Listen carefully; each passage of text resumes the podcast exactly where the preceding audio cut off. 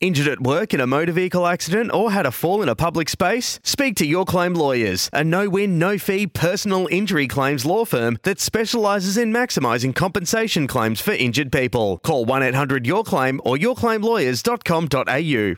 First Serve Tennis Sunscreen, a quality Australian made sunscreen to protect those that love their tennis at sunblesssunscreens.com.au and GLG Green Life Group, your open space specialists at glgcorp.com. The First Serve, your home of tennis. Indeed, welcome to another big edition of The First Serve, always uh, a staple part of uh, Monday nights uh, right across the SEN network. It's great to have you with us, Brett Phillips. Uh, in the chair, that was the one guarantee, apart from doing everything else around, that I was definitely going to be in for this hour uh, tonight. Always uh, love coming in to talk the world of tennis. A big show tonight. Linda Pearce in just a moment. Award winning uh, tennis journalist is going to join us. Uh, Jaymon Crabb, who's in the Athletes Village at Tokyo, the captain of our Australian men's Olympic tennis team, is going to join us on the ground uh, with quite a few changes, obviously, to the Australian team. The injection of a young man called Max Purcell, the late inclusion over the weekend for Alex de Minaur, and we learned about his fate, unfortunately, for the Demon uh, testing positive. The coach of Max Purcell, Nathan Healey, will join us uh, tonight. I'm also going to bring you a little bit later on, I think, one of the great induction speeches, Goran Ivanisevic, of course, who won Wimbledon against our very own Pat Rafter and inducted into the International Tennis Hall of Fame along with uh, Conchita Martinez and the original nine, of course. And uh, it was a great speech. So I'm going to bring you that a little bit later on. And I sat down last night to watch the new uh, Naomi Osaka uh, documentary on uh, Netflix. I'll play a little bit of the trailer of that, but uh, that is uh, fascinating viewing. So, some discussion on that a little bit uh, later on. Uh, just some winners uh, from the weekend. Pablo Carreño Busta getting it done. the Spaniard, six ATP title, first at 500 level, his second title for the year, 17 clay court wins. bouncing back nicely, winning in Hamburg at the ATP 500 after being knocked out by Sam Querrey on the clay at Wimbledon. also a win to big Kevin Anderson, the former world number five, two time Grand Slam finalist who's been in the wilderness a little bit. He won in Newport, that event, uh, the Hall of Fame Open, which uh, leads into the induction uh, ceremony. Beat a very good young player, I've got to say. The 20 year old American Jensen Brooksby. He is having some sort of year from 314 to 126 in the world. Uh, qualified for Roland Garros, uh, first uh, final at ATP 250 level. He's won three challenges, a runner up. Actually beat Jordan Thompson in a semi final and pretty frustrated Tomo across uh, the weekend, but just watch out for Jensen Brooksby. He is going uh, very, very nicely. Casper Ruud, well, he just loves the clay. He was in Båstad in Sweden, had the support of the Swedes, the Norwegian crowd, a bit of Danish uh, support as well up there in Scandinavia. Uh, third title for the year uh, on the clay. Um, didn't drop a set all week. He was outstanding, Casper Ruud, so he uh, certainly loves the clay. Noted about that. Barbora Krejcikova, French Open winner this year. How good's her run going? Apart from one loss to Ash Barty at uh, Wimbledon, has won 20 of her past 21 matches.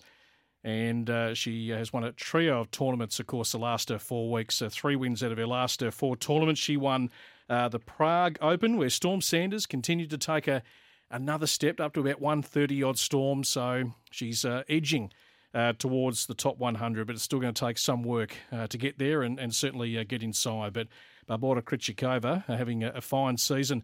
Uh, Tamara Zidansek, she was the absolute surprise packet of the French Open, making a semi-final, climbing into the top 50 for the first time. Um, great effort, and she's won her first tournament in Lucerne in Switzerland uh, across uh, the weekend. So nice to see her back that up. Uh, Yulia Putintseva had all sorts of problems with the mice in uh, Melbourne lockdown earlier in the year, but uh, she won in Hungary, so nice win for uh, Yulia Putintseva, one of the feistiest competitors on the tour. Uh, we'll talk more about Max Purcell through the hour. Watch that Challenger final last night. We'll talk to his coach, Nathan Healey, as I said. Uh, great reward for Max, who predominantly has played his tennis sort of away from uh, the lights and the radar and and the viewing screens, really. We got to know him a little bit through the Australian Open when he and Luke Saville made that final a couple of years ago. We saw that great run at Eastbourne uh, leading into uh, Wimbledon. We got to see him with a bit of prime time uh, TV coverage. Uh, Max, and He's uh, won in Kazakhstan. At the same time, he was getting the call up. We need you to come to Tokyo, and he is Tokyo bound. So I'll get uh, the lowdown on that. And Rinky Hijikata, very nice work from this young man. I actually spoke to him at the US Open a couple of years ago. Young New South Welshman. He's been going down the college pathway uh, the last 12 months. He's jumped back out on the road in the last uh, three or four weeks. He's 10 and 3, won the ITF event in Tunisia. I think he's got a lot of talent, uh, Rinky, and we'll continue to uh, track his uh, very promising uh, young career. But let's welcome in award winning tennis journalist Linda Pearce. She's always part of our show each month, and she's written a terrific piece for our website, thefirstserve.com.au today. Tennis at the Olympics. It's been a fascinating relationship across the journey. Linda, always great to have you on the show. Thanks for having me, BP. It's a great piece that you've um, written. We're going to go inside the Australian camp very shortly with uh, Jaymon Crabb. The Aussies have arrived, all bar uh, Max Purcell as the, the late inclusion. We know there's plenty missing, but at least there is the top female in Ash Barty. There is the top male in Novak Djokovic. But it, it has been an interesting debate for a long time whether tennis, Linda, should even be in the Olympics.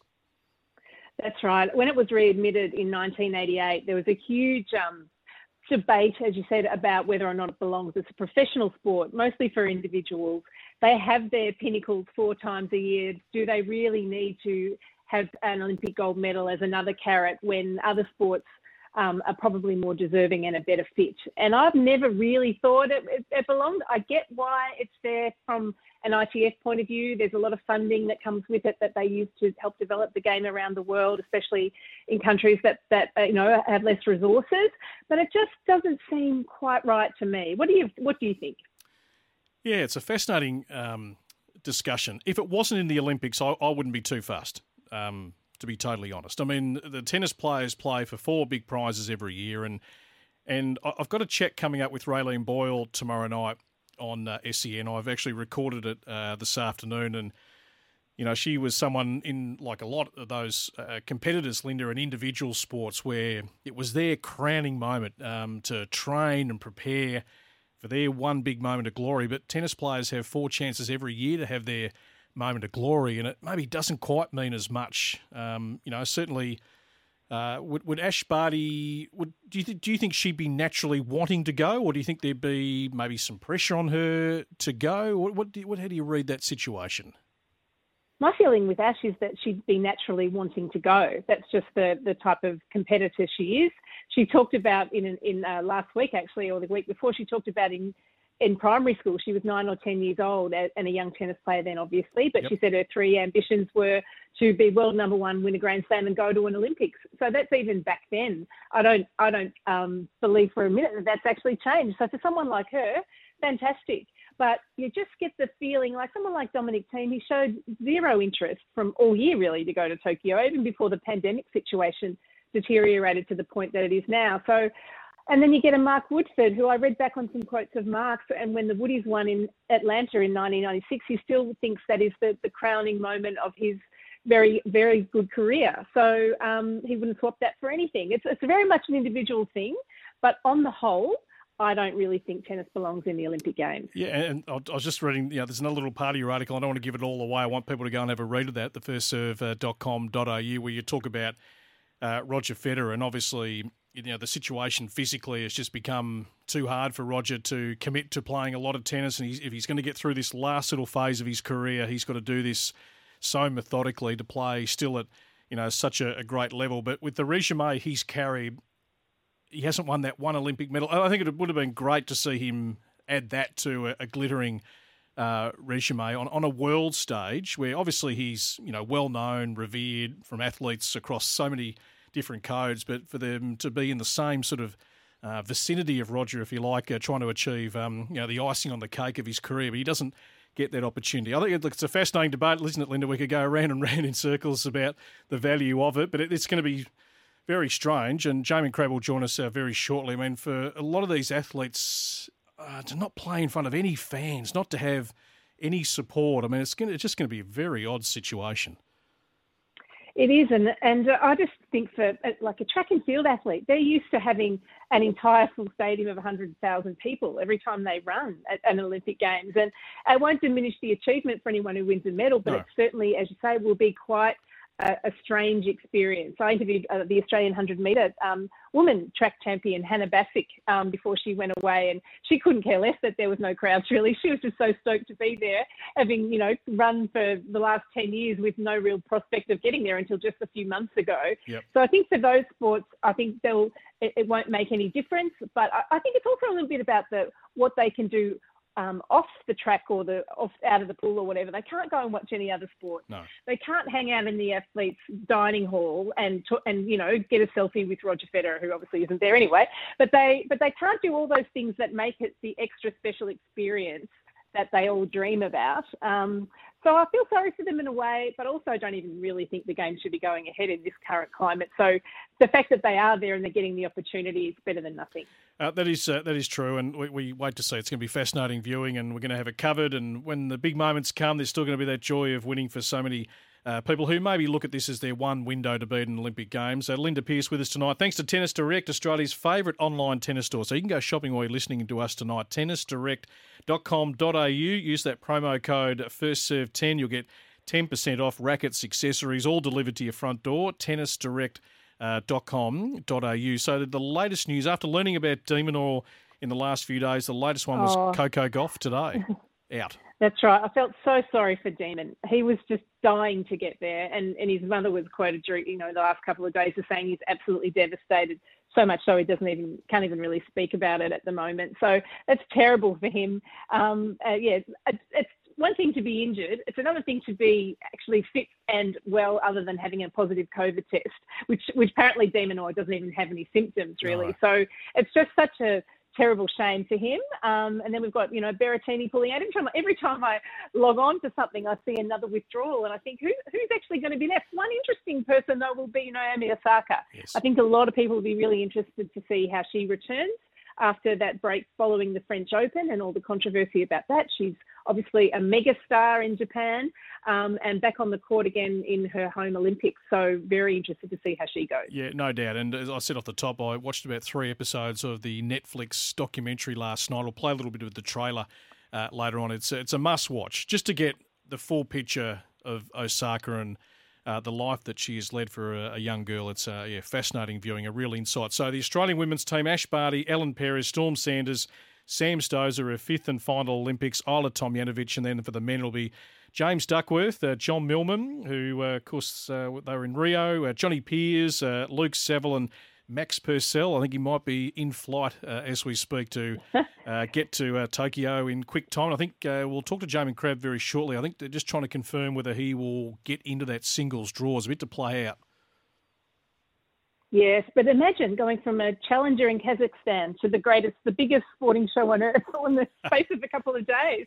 He must be pinching himself, Max. Uh, no doubt. Well, Grothy was a late inclusion, wasn't he, uh, for Rio, uh, going back a few years ago. Sam Groth, I think he made Oh, the but made the late dash, and here he found himself in the opening ceremony and uh, pinching himself. Really, there was an Olympic Games. Uh, half your luck.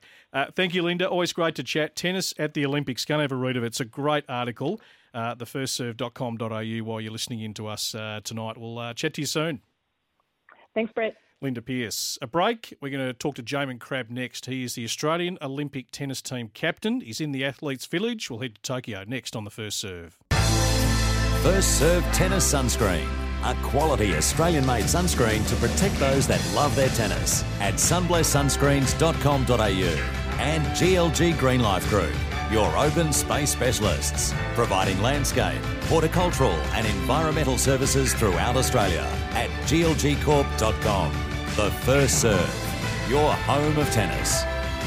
Welcome back to the first serve every uh, Monday night right across the SEN network. It's great to have you with us. We'll take some calls a little bit later on. Got that $150 voucher from our good friends at Tennis Direct. Of course, you can log on there, 10% discount. First serve 10 is the code you need to use. Rackets, accessories, everything will be delivered to your front door. Tennisdirect.com.au.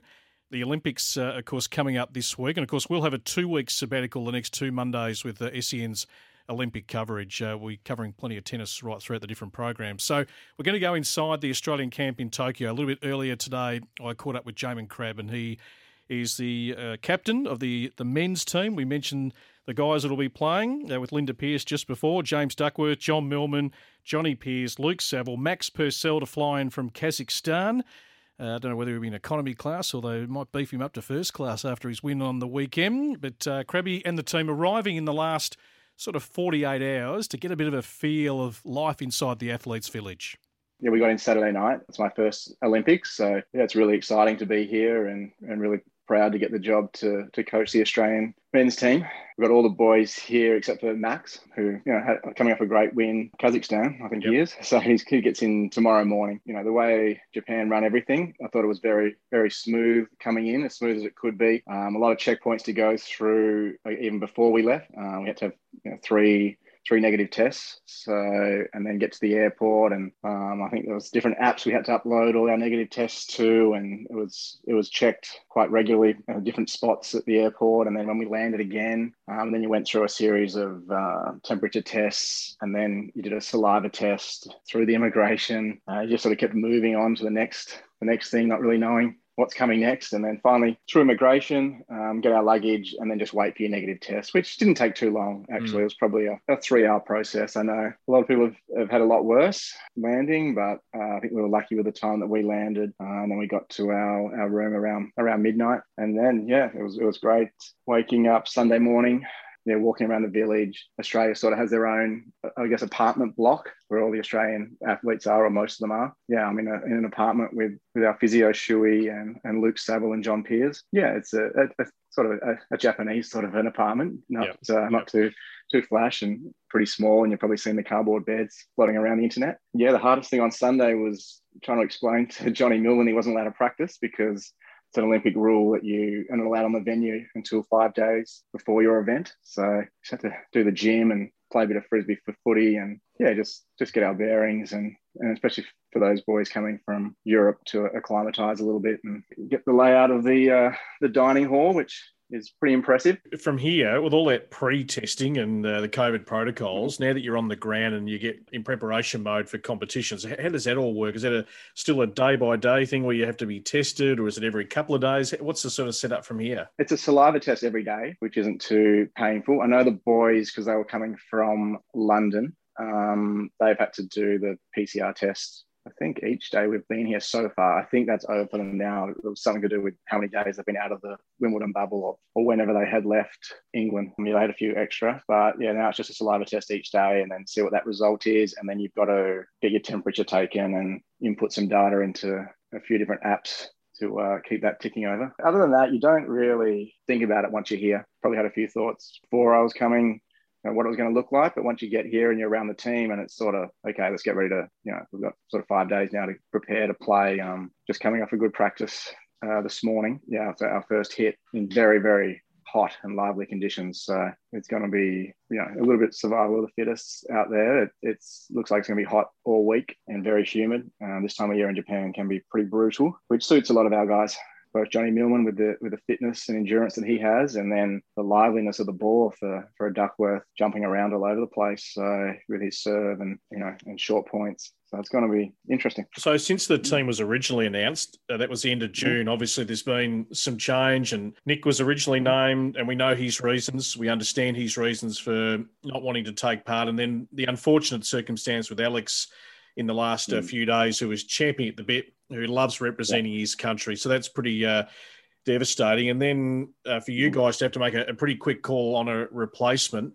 And as you mm. said, Max has uh, got that nod, been in great singles form, Eastbourne winning the Challenger in uh, Nur Sultan uh, overnight. Uh, just tell us how that whole process has gone down. Firstly, with young Alex, and I imagine mm-hmm. you probably had some communication with him, and then the decision yeah. to inject uh, Max into the squad. Yeah, well, Demon, yeah, that was that was a tough one. Um, really felt for him. Uh, he, you know, he was messaging all the time how excited he was to get over here and you know trying to get the earliest flight he possibly could to get on the ground and get training. So yeah, you could tell just in his voice how devastated he was. You know, just talking to him about you know Paris in three years, he'll be probably around the peak of his powers then, and and for him now just to to get healthy and and have a good US summer. He had a great US summer last year. Try and back that up and then and build, and you know, he'll get his he'll get his chance, I'm sure. But uh, it was very uh, it was a tough one. And then it was the way it works, um, we had to find someone for Pearsy. Well, Max was the obvious choice anyway. He was very, very close to being selected uh, at the beginning. Like that was a real, a real toss up there. He needed to be under the cut, the uh, the doubles cut. We could replace Demon with someone that was under, and, and Pearsy and Max are well under that cut. You know, I caught him. He was obviously in the middle of a tournament um, straight after his round of 16 match, which was a very important tournament to him because, you know, he had to get his ranking down. It was his last chance to get his ranking down for US Open qualies. I explained to him, look, we don't have to make a decision until I think we had midnight the next day. And I said, look, hopefully they hold off the Demon thing. But with those sort of things, once the cat's out of the bag, there's no holding it off. That was announced the next day. But we said to Max, like, you know, sleep on it. And he he was happy to sleep on it. He said, look, just let me know if anything changes. And then once he saw the Demon news was out the next morning before his quarterfinal match, he messaged and we we had an agreement from the ITF that they were going to wait for his match and then he can give his his answer, which I think he'd already come to his conclusion. But I said, mm. look, play your match. Went on and won the tournament. So um, and that'll get him into US Open qualies, which is fantastic. And then he arrives here Tuesday morning. Um, he had to go through the same protocols then. So as soon as he got off the phone, Friday or Saturday, he went straight to get his first test. And because he had been in London, he needed three in a row. And then as soon as he's cleared, he's uh, he'll be on a plane. After the cutoff date, it doesn't go down the list anymore. The, the repl- if someone pulls out of singles, which Berrettini has, they're replaced by the doubles player that's here with the highest singles ranking. And we're just trying to get clarity on where Max stands. He's either the, I, believe he might be one out. Yeah, obviously he's a, a great option for mm. both. So it's a it's a bit of a whirlwind story, isn't it? Is it similar to? Yeah. We'll go back to Rio two sixteen. Grothy yeah, Grothy. Mm-hmm conclusion, wasn't mm-hmm. it? Yes, he was. Yep, yep. He snuck in that last minute and got on the plane, and yeah, yeah you're in Olympic Games. Wow. Yeah, going to the training venue and so forth. I mean, we're so far away from it here. We see the pictures. It's incredible. I mean, they, they've been so keen, the IOC, just to keep crashing through and, and getting this Olympics done. When everyone has said no, it shouldn't be going ahead, and there's going to be no crowds, but they want to get it done. I mean, and for a lot of athletes, this might be their one yeah. opportunity to go to Olympic Games, yeah. depending what demographic they're in. So, regardless of no crowds which you know tennis players through their journey coming through the lower mm. ranks are used to playing in front of not too many until they reach the uh, the top level of the ATP tour. For others, it'll be a bit more uh, foreign. But do you, do you think the enthusiasm is still the same? Johnny Millman creates great enthusiasm. Mm-hmm. Looking down that list, I mean, for Duckworth and you know, for a guy like Max yeah. Purcell to say you've been to an Olympics, regardless of the circumstances, I imagine carries a fair bit of weight. But it is going to be different, isn't it? It will be different, but you're right. There's a lot of uh, excitement and enthusiasm here and you know just seeing the other athletes from other sports which is a little bit hard because everyone's got a mask on but we try to pick which sport from the different body builds that they're in and yeah it's it's definitely exciting and once it starts up and we're here and it's going to be on you know every tv around the place i think the excitement will grow and grow but yeah the boys are you know they're, they were champing at the bit to get out there and hit balls and they race back to lunch and got a gym session and then they'll be in the ice baths yep. later tonight and doing yep. the recovery so yeah, I think it's definitely different now that I'm here. It's uh, it's all systems go, and everyone's yeah pretty pumped up. You, you talked about all the Australians uh, being in that sort of one area, if you like, as part of the uh, the village. Is, is, there the opportunity to interact with other athletes, coaches, or are you sort of all uh, segregated? There was some talk that maybe athletes, obviously with no crowds, it's going to be a little hard for athletes to go and watch other sports and competitors, which I think, you know, is what Nick stated as one of the yeah. things that he was looking forward to as a highlight of going to an Olympics. But is yeah. there a chance to interact in any way? Yeah, I mean, you see them all the time. We have our own Australian barista downstairs. So there's always a long line for coffees and we're all in the same apartment block. So yeah, you get in the elevator with, with different athletes, you know, what sport are you in, how you're finding it. Mm. Yeah, so there is some interaction. And I think, you know, Johnny and Ducks, especially Johnny going to Rio and he knows a few of the swimmers probably from training up in Queensland, seeing yep. him in the gym there and that sort of thing. So yeah, there's definitely a little bit of interaction and you know general good wishes obviously towards them and looking forward to watching them compete. Well, certainly it looks like it's mm. going to be an open men's field. I mean, there's a lot of opportunities mm. in there. Uh, Duckworth, Millman, Peers, Saville, Purcell. Under you, a combination of singles and doubles, and who knows, it could be some real surprises right across the uh, the Olympic uh, tennis competition. Yeah, yeah, I think there will be for sure. I think the conditions will play into it, um, whether that's the you know, the liveliness of the courts, the heat, and and the no crowd factor, and and representing your country and who handles that sort of pressure the best. So yeah, I mean the draw is going to be very important. Obviously, Novak's the massive favourite, but apart from him, like I, I wouldn't mind our guys playing anyone in the draw really. So mm. yeah, really looking forward to it. So that is the voice of Jaymon Crabb. Caught up with him a little bit earlier today. The Australian men's uh, captain of our Olympic team, Alicia Molik, uh, leading our female charge. We caught up with Alicia, of course, to pay tribute to Ash Barty uh, a week ago, and uh, she and the girls are over in Tokyo, or certainly bound for Tokyo. One name mentioned there, Max Purcell. After the break, we'll catch up with his coach, Nathan Healey. First Serve Tennis Sunscreen, a quality Australian made sunscreen to protect those that love their tennis at sunblesssunscreens.com.au and GLG Green Life Group, your open space specialists at glgcorp.com. The First Serve, your home of tennis. Certainly is your home of tennis. You can also follow us right throughout the week, thefirstserve.com.au. All our socials, Facebook, Twitter, Instagram, Aussie results coming in day and night. The sport that just never stops at all. There's always a tennis match going on somewhere around the world. Almost, not quite, but a fair chunk of uh, a 12 month uh, calendar.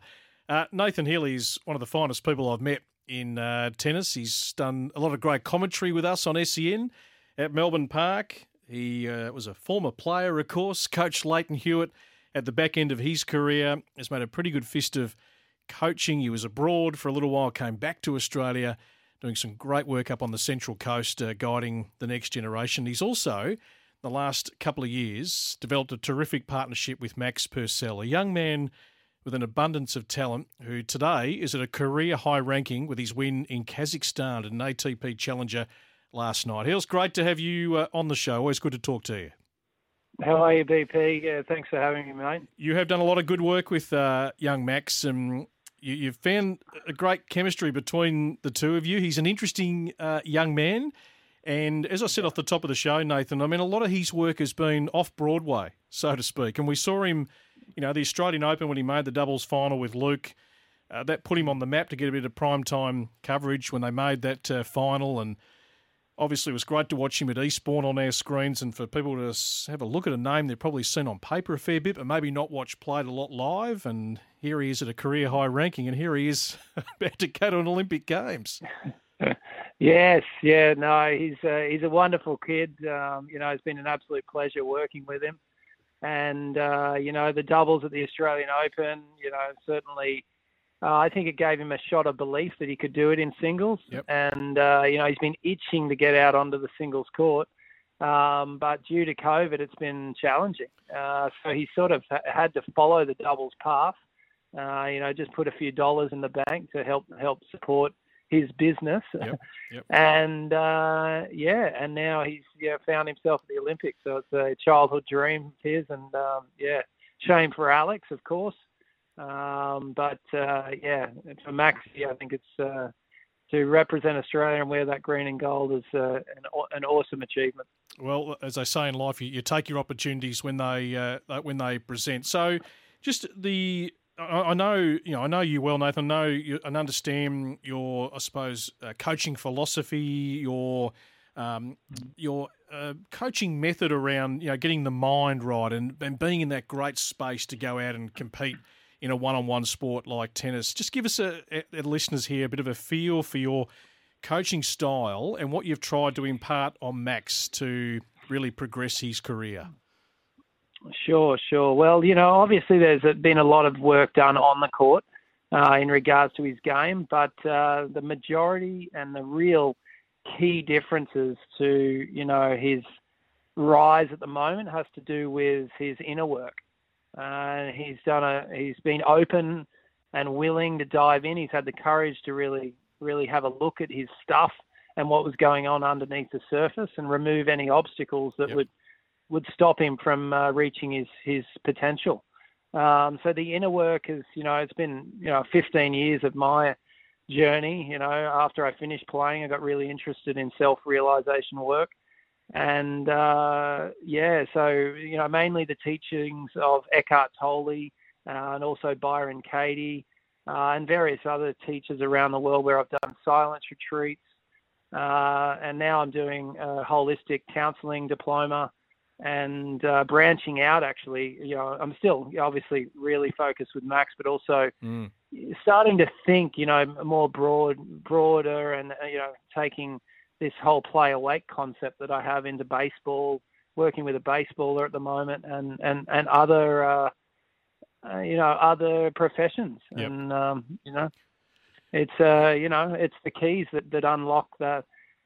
Yeah, just really, like I said, remove any remove anything that would stop you from from stepping in and reaching your true potential. So Nathan, what what did you then identify with Max? So you meet Max, you get to know Max a little bit. As you said, you're doing a lot of work on court, so you're working on the fundamentals, the technique, and everything that goes with um, you know, being a tennis player. But what's the thing you identified maybe just in his uh, makeup mentally, his personality, that you've sort of shifted the needle a little bit? Can you take us inside an example of that? Sure. Um, you know, I, a lot of it, you know, to, as a starting point, we really you get into the people that are closest to you, the ones that really trigger you.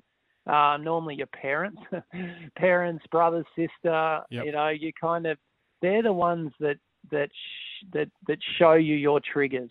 And so when you get in and do the work uh, on that, it, it, it, it gives you a freedom in your daily life, which then spills out onto the court. You know, so so you know, moving away from um, from being stuck in that victim mode. Like my dad doesn't listen to me. Uh, you know, might be a common one. We we all carry these common mm, beliefs mm, and mm. thoughts, and that's that. You know, so when you start to dissect these beliefs, and and that's what this process does, particularly the work of Byron Katie, which are these four questions and turnarounds. Um, you, you you you work that belief. So you know, for example, you know, he doesn't listen to me, my dad. You know, I can I can do it myself. You know, and I find a moment where he hasn't listened to me, and he, you know, actually I'll go to one that's I did the other day. Yep. He's not proud of me. You know, so my dad's not proud of me, and I found a moment where I was believing that thought that I found that he was. Uh, you know, he was calling me a trainer rather than a coach and I found that I that belief came up that I, that he's not proud of me. So the answers were, you know, is it true that that's that's a true statement? So I question it. I, I go inside. I meditate on it, and then you, I come up with an answer of yes or no, and then I move to how do I react when I believe the thought. Well, I feel like I'm pissed with him. I'm, you know, I want that respect from him. I'm, uh, you know, I, I'm I'm really seeking his approval. So you know, I get uh, yeah, is yeah, very anxious and triggered by that. Then I move to question four, which yep. is how do I re- who am I without the thought? You know, the without the thought that he's proud of me, that he's uh, not proud, that my dad's not proud of me. Without that thought, I'm more relaxed and I'm more I can actually see where he is proud of me. Mm. You know, so I'm starting to look from different angles and then and then there's turnarounds in the end. I won't go through the whole process, but basically I'm able to see him in a light um, where uh, you know where he is proud of me and where I'm really proud of him. So it changes our whole dynamic, and that whole dynamic can mean that I can then be free in whatever I'm doing, whether it is coaching or playing. You know, I'm just I, I'm I'm kind of I'm then in love with my dad. You know, and I appreciate him. I'm not looking for his approval. So yeah, it's sort of playing with all these little key concepts and triggers um, that stop us from seeing clearly. Really. Yeah, fascinating. And yeah. Uh, look, I'd love to be a fly on the wall. I'm, I'm trying to visualize everything you've just said, but you, you can see. You, you, can see. We saw it at Eastbourne when he's taking a couple of good scalp. He's on the grass, and you could see that uh, that belief. So here he is at one ninety. Obviously, you know, doubles is uh, is a nice carrot there because him and Luke have developed a really good ranking. But he's younger than Luke with an opportunity to really build this singles ranking. Uh, just before I let you go, I mean, what what do you think? Sure. I mean, there's you know we, we hate to have a ceiling in life, but what what do you think he's capable of? Where does he go from here? Do you think?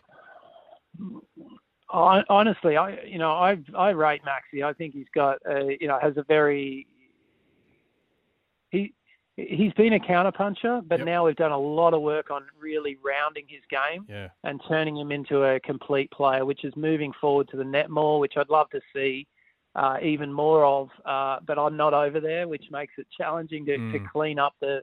I see things. I saw things last night and the last couple of days, and I'm like, these matches won't be six in the third anymore. They're going to be three and two, just with a little cleanup of a few one percenters. Yep. And uh, anyway, so yeah, he, he, just yeah, getting him all over the net. He has a, a wide wingspan. He's got very soft hands, great touch. Um, you know, his serve we can use a little bit more. You know, using his kicker. Um, you know, his returner serve is awesome. That can be turned into a bit more of a weapon. Um, you know, so I see him honestly with the complete package you know, and all these details put together, plus all the play awake stuff, where he's really uh, clear and, and with his between point routines. Yep. I honestly see him like top top twenty. Okay. I, I, I like, why not? And, right. and then once you're in there, who Yeah. cares? You know, why Yeah. not top ten? Yeah. Um, I just, yeah, I feel like there is no ceiling, and, and a lot of these players, like even what I saw Tsitsipas at the French Open, you Yeah. know, that there's cracks in his mental game, and he's improved a lot. Mm. But a lot of these players are on that emotional roller coaster where they're, you know, they're just not clear on what they're doing because they're disconnected from their mind and body. You got Their mind and big, body's disconnected. no doubt. Got to dream big. Uh, I I love it, Nathan. I'm going to follow with you know, continued great interest. Uh, hey, great to chat. We'll do this in a longer form um, a little bit down the track, but just wanted to get a little bit of uh, insights into Max because it's a, a great story from uh, the weekend, mate. Uh, we'll talk to you soon. Yeah, thanks, thanks, BP. Cheers, mate. Nathan Healey joining us, Max Purcell. What a great weekend. Uh, we'll come back with plenty more on the first serve. First Serve Tennis Sunscreen. A quality Australian made sunscreen to protect those that love their tennis at sunblesssunscreens.com.au and GLG Green Life Group, your open space specialists, providing landscape, horticultural and environmental services throughout Australia at glgcorp.com. The First Serve, your home of tennis.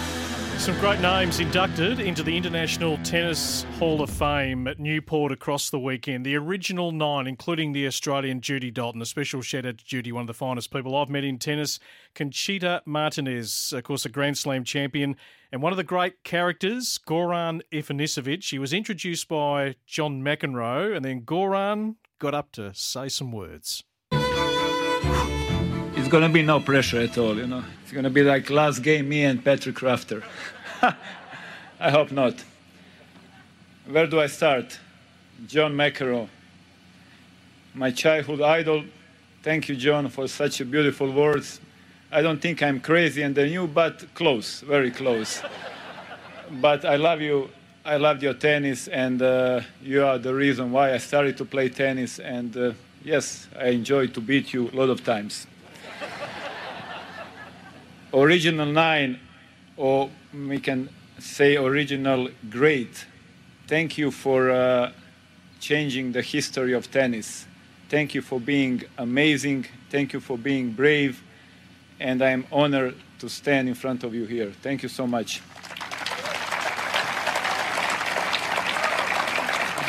Conchita, there was no better and nicer person to be part of class 2020.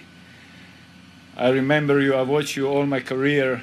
You are not only great tennis player, great person, and I congratulate you for all your career and to be such a nice and humble person. Thank you and congratulate you.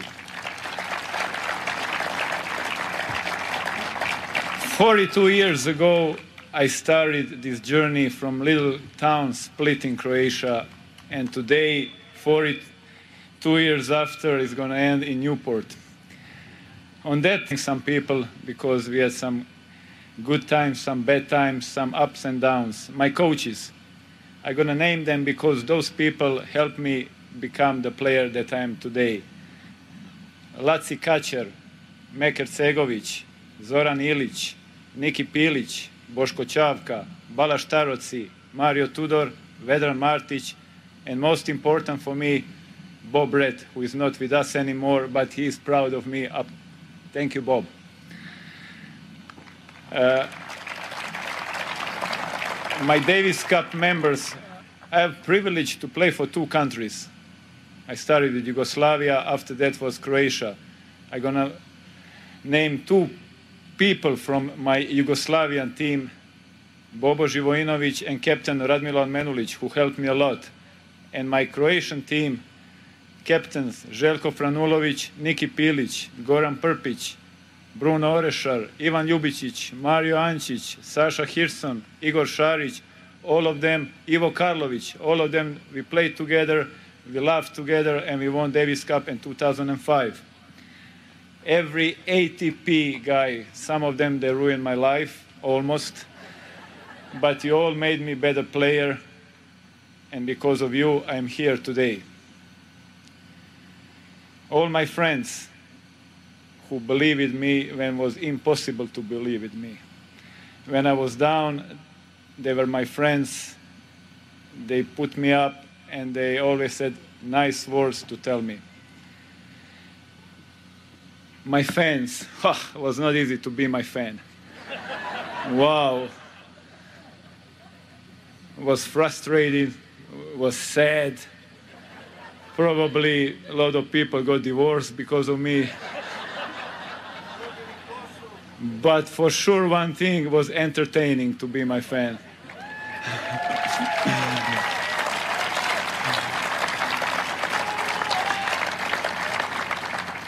Journalists, we had a lot of fun, we had a lot of good press conferences, a lot of disagreement, but still, you know, we have respect for each other. I have to mention one person who followed me since I was 10 years old, Neven Berticevic. Thank you, Neven, for writing every beautiful word about me. And now we come to the most important thing. Two most important person in my career, my mom and dad. Two people who sacrificed their health, career, time, gave me unconditional love for me to succeed. Mom and dad, there are no enough thank you, there are not enough words that I can say or do for everything what you've done for me. And if I have to go again on this trip, I'm gonna choose you again to be my, my mom and dad, and we go together again. I love you and thank you for everything.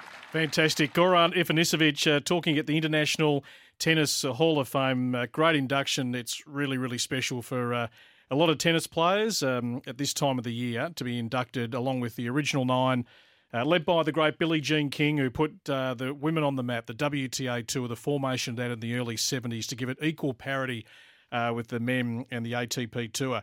As we uh, sign off, um, a great partner is going to be joining the first serve over the next few weeks. I want to give a little plug. B Solar. Most homeowners worry about rising electricity bills. B Solar create custom solar plans to ensure you never face outrageous bills ever again. Better solar better batteries, better energy at B Solar. Search for B Solar or visit b.solar direct to uh, learn more. We'll tell you about that in the coming weeks and how uh, First Serve listeners can uh, certainly benefit. So check out the podcast if you've missed the entire show tonight. Thefirstserve.com.au, all our socials. We'll take a little two week gap with the Olympics, but plenty of tennis coverage. Go the Aussies. It's Tyre Power's Big Footy Final Sale. To kick things off, you can get the power to buy three and get one free on selected Toyo passenger car and SUV tyres. Tyre Power's Big Footy Final Sale can't last. Visit tyrepower.com.au now.